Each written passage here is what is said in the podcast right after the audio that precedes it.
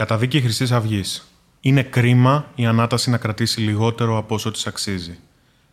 Στη μοναδική ιστορική στιγμή που βιώνουμε, αναδεικνύεται η εικόνα ενός μίζερου πολιτικού κόσμου που δεν είναι σε θέση να αντιληφθεί τη σπουδαιότητα της ποινικής καταδίκης ύστερα από 40 χρόνια ατιμορρησίας. Ένα άρθρο του Δημήτρη Χριστόπουλου για το Life.gr. Είναι τα podcast της Life. Οι ποινές που αναγγέλθηκαν ήταν αντάξει της απαξίας της ενοχής του Διευθυντηρίου της Χρυσής Αυγής. Η δημοκρατία δεν εκδικείται. Δεν είναι και κορόιδο όμως. Τιμωρεί δίκαια. Και αυτό έκανε. Νίκησε και γιορτάζει. Κι όμως, πάνω στη γιορτή της νίκης χρειάστηκε μόνο το επεισόδιο κοντονή με τις καταγγελίες του ότι οι Χρυσαυγίτες θα πέσουν στα μαλακά, με υποτιθέμενες ευθύνες του ΣΥΡΙΖΑ, για να ξεκινήσει η γνωστή κλωτσοπατινάδα. Η κυβέρνηση άρπαξε την ευκαιρία να μας θυμίσει τη θεωρία των δύο άκρων σε όλες τις παραλλαγές της. Από τις πιο ευτελείς και δυσόδεις ως τις πλέον επιστημονικοφανείς και εύπεπτες, και μάλιστα διαστόματος κυβερνητικού εκπροσώπου.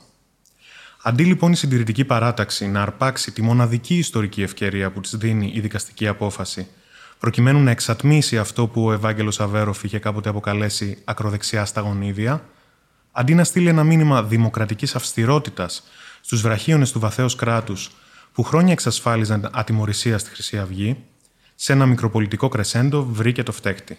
ΣΥΡΙΖΑ. Πλέον η Νέα Δημοκρατία δεν ασχολείται καν με τη Χρυσή Αυγή. Με το ΣΥΡΙΖΑ πάλι ασχολείται.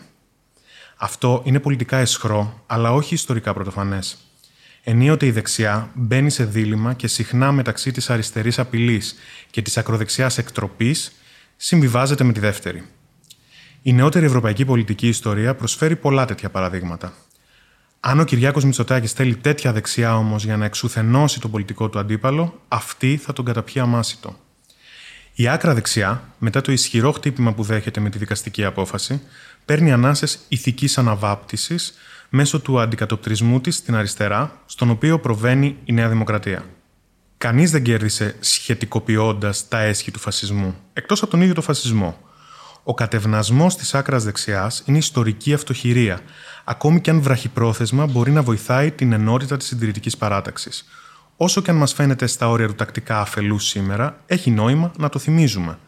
Εντάξει, το ξέρουμε πως ο αντιφασιστικός αγώνας δεν είναι το πολιτικό φόρτε της δεξιάς. Αλλά, από την άλλη, στη συντηρητική πολιτική κληρονομιά ανήκει και η ιδιωτικότητα ενός Τσόρτσιλ και ο εθνικός αντιναζισμός ενός Ντεγκόλ. Έτσι δεν είναι; Έτσι λοιπόν, την επαύριο της έκδοσης της απόφασης μιας τέτοιας δίκης, αντί να φύγει ένα ομαδικό φτάνει πια σε εισαγγελείς όπως η συγκεκριμένη της έδρας, που δεν είδε τίποτε το εγκληματικό στη δομή της Χρυσής Αυγής, σε αστυνομικούς που συνεργάστηκαν με την εγκληματική οργάνωση, σε Μητροπολίτες και σε ιερωμένους που κάναν αγιασμού στα εγγένεια των γραφείων της, βλέπουμε την επαναφορά στην κλασική μιζέρια του ελληνικού πολιτικού προσωπικού. Λίγες μέρες πριν από τη δίκη, ακούστηκε η φωνή της κοινωνίας να κράζει τους Χρυσαυγίτες ότι δεν είναι αθώοι.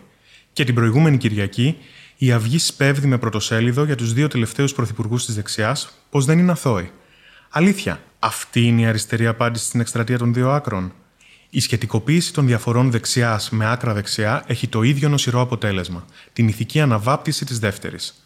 Με άλλο λόγο, αντιμετωπίζεται το σχέδιο της κυβέρνησης και όλων των κατεστημένων συμμαχικών τη συμφερόντων για πολιτική απαξίωση της αριστεράς. Τέτοια προσέλιδα το ενισχύουν.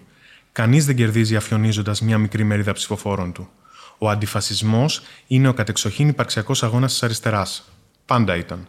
Είναι κρίμα να τον ισοπεδώνει με ευτελείς και μειοπικούς τακτικισμούς. Και σε τελευταία ανάλυση, ο Σαμαράς ακραίος δεξιός είναι. Φασίστας δεν είναι. Ο Μητσοτάκης δεν είναι τίποτε από αυτά. Η θριαλίδα ήταν τα λόγια ενός ή δύο πρώην υπουργών δικαιοσύνης του ΣΥΡΙΖΑ που βιάστηκαν να συμφωνήσουν πως η Χρυσή Αυγή εξαιτίας του νέου ποινικού κώδικα θα πέσει στα μαλακά. Η αντίδραση της αντιπολίτευσης σε πρώτη φάση επικώ αδέξια και αδικαιολόγητα φοβική.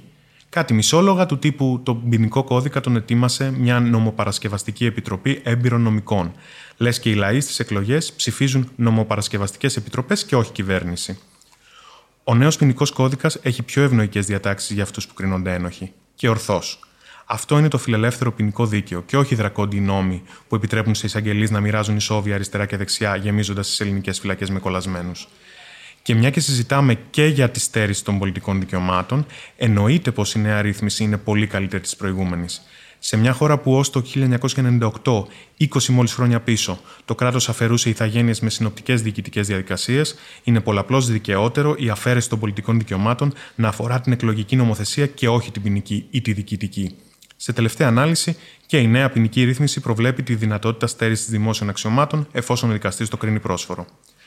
Αντί λοιπόν η εξωματική αντιπολίτευση να υπερασπιστεί το κυβερνητικό έργο για το οποίο έχει λόγους να είναι ικανοποιημένη, εισάγει εσπευσμένα τροπολογίες που την εκθέτουν, δικαιώνοντας την κακόβουλη κριτική που υφίσταται. Διότι όταν ο αντίπαλος λέει πως έριξε στα μαλακά τη Χρυσή Αυγή και τρέχει να καταθέσει τροπολογία, είναι σαν να σπέβδεις να του πεις πως έχει δίκιο. Κι όμως δεν έχει κανένα δίκιο η Νέα Δημοκρατία. Το ότι στην εκλογική νομοθεσία της χώρας δεν υπάρχει ειδική πρόβλεψη για κόμματα εγκληματικές οργανώσεις, τη βαραίνει εξίσου. Έτσι, στη μοναδική ιστορική στιγμή που βιώνουμε, αναδεικνύεται η εικόνα ενός μίζερου πολιτικού κόσμου που δεν είναι σε θέση να αντιληφθεί τη σπουδαιότητα της ποινικής καταδίκης ύστερα από 40 χρόνια ατιμορρησίας.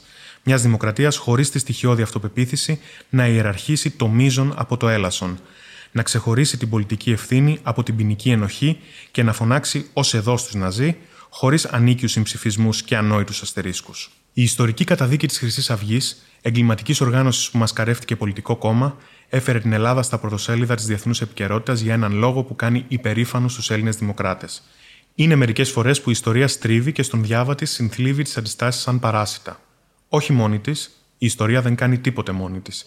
Οι άνθρωποι το κάνουν. Δικαστές και μη. Κανείς αγώνας δεν πάει χαμένος.